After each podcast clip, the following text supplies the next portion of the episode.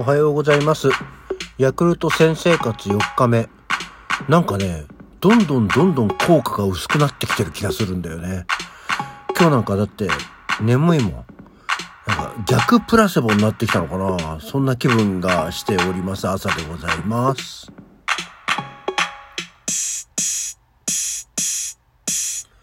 はい。改めましておはようございます。4月28日の木曜日午前6時45分、起き抜けラジオ西京一です。うん。なんかね、あの、ちゃんと毎、毎晩ご飯終わって、ヤクルト1000を飲む生活、日曜日の夜からだからね、日月火水4日経ちましたけど、なんかね、こう、どんどん効果がないっていう言い方はあれだね、普通になってきちゃってるんだよね。こう、最初の3日間はなんとなくこう、もしかしたらだから、ヤクルト1000プラセボでいい感じだったのかどうか、もしくはその体が慣れてきちゃってるのかもしれないですけどね。効かねえなって思い始めるのは、これはこれで危険かなとは思ってるんですよ。別に、あの、薬じゃないんでね。あの、ヤクルトですから言うても。うん、なのでちょっとまあもうちょっと続けていこうかな。まあ今日も別に朝起きられなかったわけではないのでいいんですけど、やっぱりこうなんか舌の周りが、あの、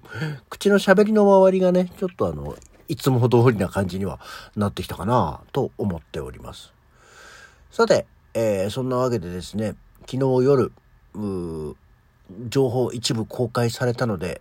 えーそのお話をしていきたいと思いますけど、私が、えー所属しております劇団アクアモードプランニング、えー、The 41st Plan、えーまあ、41回目ですね、の公演の息継ぎフェルマータというものの、ちょっと一部情報が公開されました。はい、えー、エコダのうさぎ亭でね、えーやるんですけど、アクアモードプランニング、なんと2年7ヶ月ぶりの、あの、公演ですよ。で、えーもちろん声を言ってるので、出演させていただきますのでね、ぜひというところなんですけど、まだちょっとね、細かな、えー情報が出てないのであれなんですけど、まあその、コロナもあってね、2年7ヶ月ぶり。で、あのー今回 41st Plan 41回目なんですけど、実は、えー40回目、えーは、公演延期になったんですよね。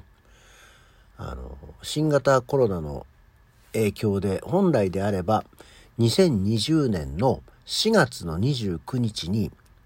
1日だけ1回だけやる公演っていうのがあったんですよ。えーカラスは庇護に舞うというね、えー短編の1本をやる。で、稽古もやってたんです。で、結構もうちょこちょこちょこちょこちょこちょこっていうかね、やってってあるんですけど、だんだんやっぱり2年前の春、情勢がどんどんどんどんこう、悪い雰囲気になってきて、で、いやいや、じゃあちょっとサーキュレーターを置こうとか、えー消毒液を使ってさ、なんて本当にまだコロナの対策超初期ですよ。で、やれ、いけるんじゃないか、やれるんじゃないかっていう準備まではしていったんですけどね。やっぱり、ちょっとこれは、今それをやりながらお客さんを入れるのは危険だろうっていうことになって、あのー結局、延期っていうことでですね、やらなくなったんですよ。幻の公演がありました。で、これには、あの、まあ、出る予定ではあったし、で、めず、久しぶりに劇団員だけで、あの、公演を行う。まあ結構ね、客演の方とかを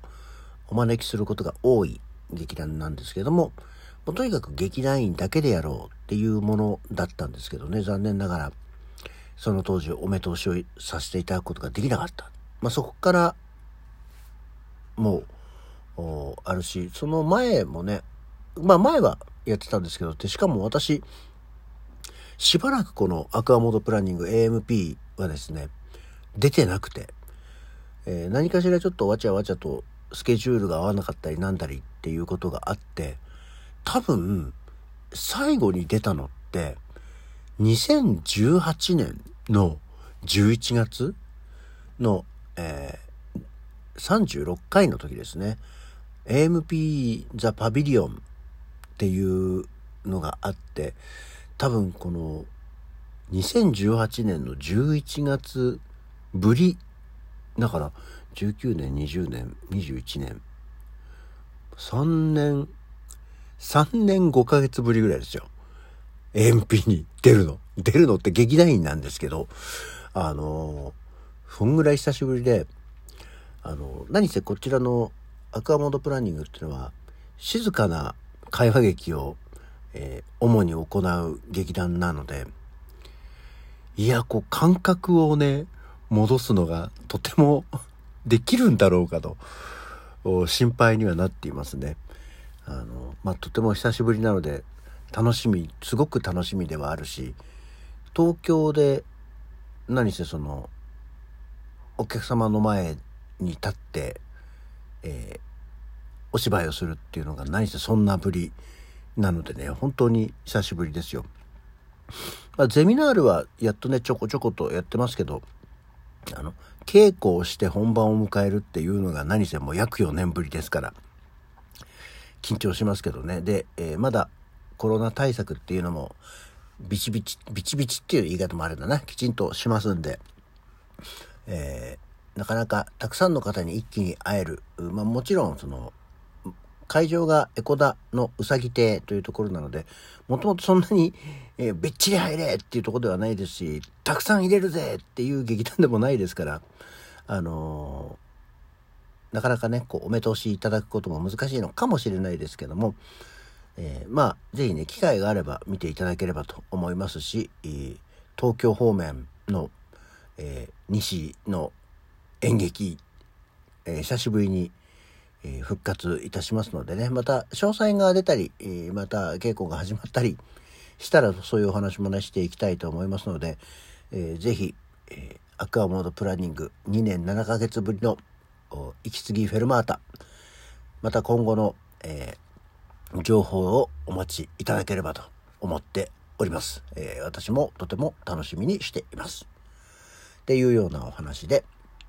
さて、まあ、これはね、本当に情報がありますよ。まだこういろいろね、こう情報が出てないので、ここまでぐらいなんですけど、なので、今日は何の日？久しぶりじゃない？今日は何の日？で、4月28日、渋谷ギャルの日っていうんですって。えー、日付は渋谷、え、428が渋谷と読む語呂合わせから渋谷のギャル文化をもっと世の中に広めその素晴らしさを多くの人に知ってもらうことが目的なんだそうですよ。うん、渋谷のギャル文化をもっと世に広めはいいんですけど、渋谷ギャル文化の素晴らしさを多くの人に知ってもらうことが目的なんだそうですよ。えぜひね、あの、広めていただければと思います。ギャル文化の良さを、素晴らしさを、53歳のおじさんが知ってどうなるやらっていう気はしますけど、別にお前に広める気はさらさらないって言われるのかもしれませんけどね。なんか、さあ、やっぱりイメージとして、ギャル文化とおじさんって言ったら、こう、あんまりさ、こう、素敵な前向きなイメージにはならないもんね。まあ、ギャル文化はギャルに広めていただければいいかなっていう気がしましたね。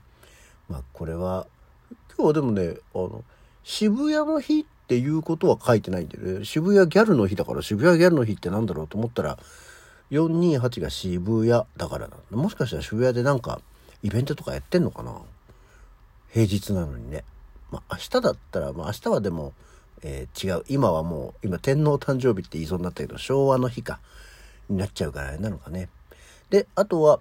缶ジュース発売記念日っていうんだそうですよ。えー、昭和29年のこの日、明治製菓が日本初の缶ジュース、